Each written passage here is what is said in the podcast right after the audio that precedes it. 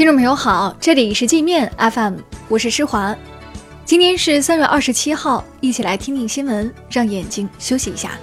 首先，我们来关注国内方面的消息。公安部原副部长孟宏伟严重违纪违法被双开。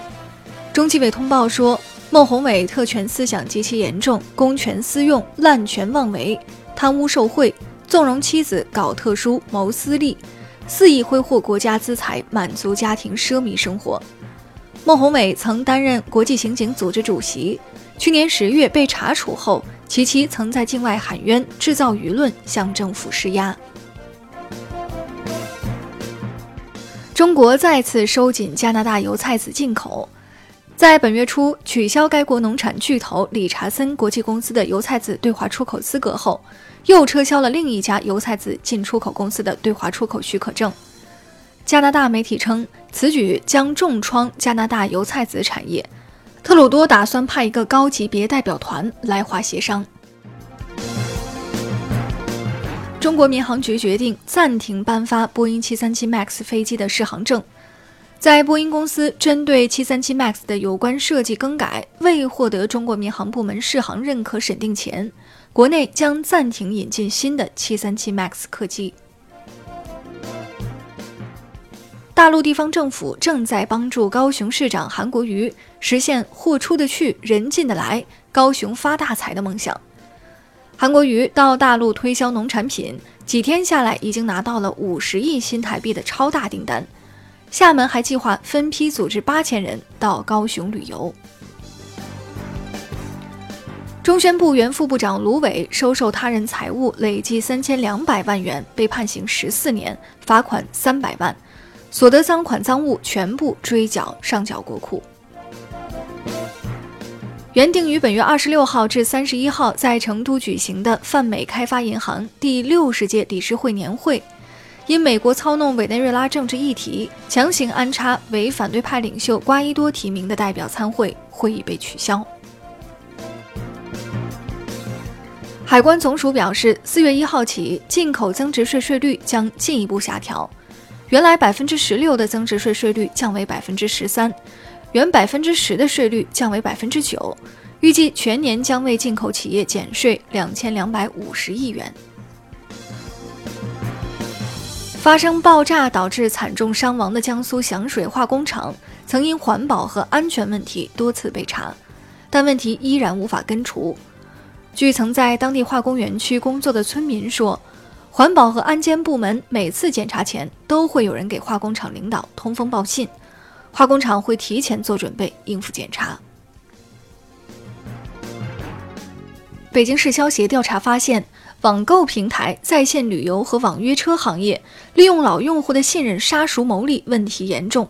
百分之八十八点三二的被调查者遭遇过杀熟，这种现象侵害了消费者的公平交易权。赵薇空手套白狼案，六十七名被割韭菜的股民集中起诉赵薇索赔。赵薇收购祥源文化引发的官司已高达五百一十二起，涉案金额将近六千万。大连一个走私团伙通过人体藏黄金，在一年多时间里，将一百多公斤的黄金偷运到韩国出售。这些人将禁止出口的黄金加工成小块金箔，然后用避孕套包好了吞进肚子里，到了韩国再吃泻药拉出来。我们再来关注国际方面的消息。意大利加入“一带一路”后，该国经济部长说，还有两个 G7 国家也要加入，但他不能说。这两个国家可能是德国和法国。G7 成员国中，美国不会加入，加拿大和日本没有美国点头，不敢加入。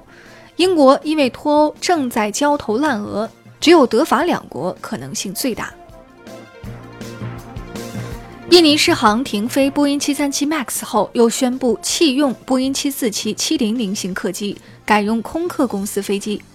印尼国家航空公司英航也要求取消49架737 MAX 订单。波音737 MAX 再出险情，美国西南航空一架737 MAX 在飞往沙漠坟场的途中，引擎突然故障，不得不紧急迫降。这架飞机上只有两名驾驶员，没有其他乘客。美国纽约州洛克兰郡爆发麻疹疫情，一百五十三人受到感染，当地政府宣布全郡进入紧急状态，禁止未接种疫苗的未成年人出入公共场所。计划五一带孩子到美国旅游的家长们要小心了。西班牙法院认定，特金会前闯进朝鲜驻西班牙大使馆的十名抢匪，分别来自美国、韩国和墨西哥。其中一人事发数天后与 FBI 分享了抢到的材料和视频，这些人可能已经逃回美国，西班牙希望把他们引渡回国审判。奔驰母公司戴姆勒考虑将旗下 Smart 品牌的半数股权出售给中国吉利。Smart 汽车问世二十一年来从未盈利，年销量仅有十三万辆，每年亏损五到七亿欧元。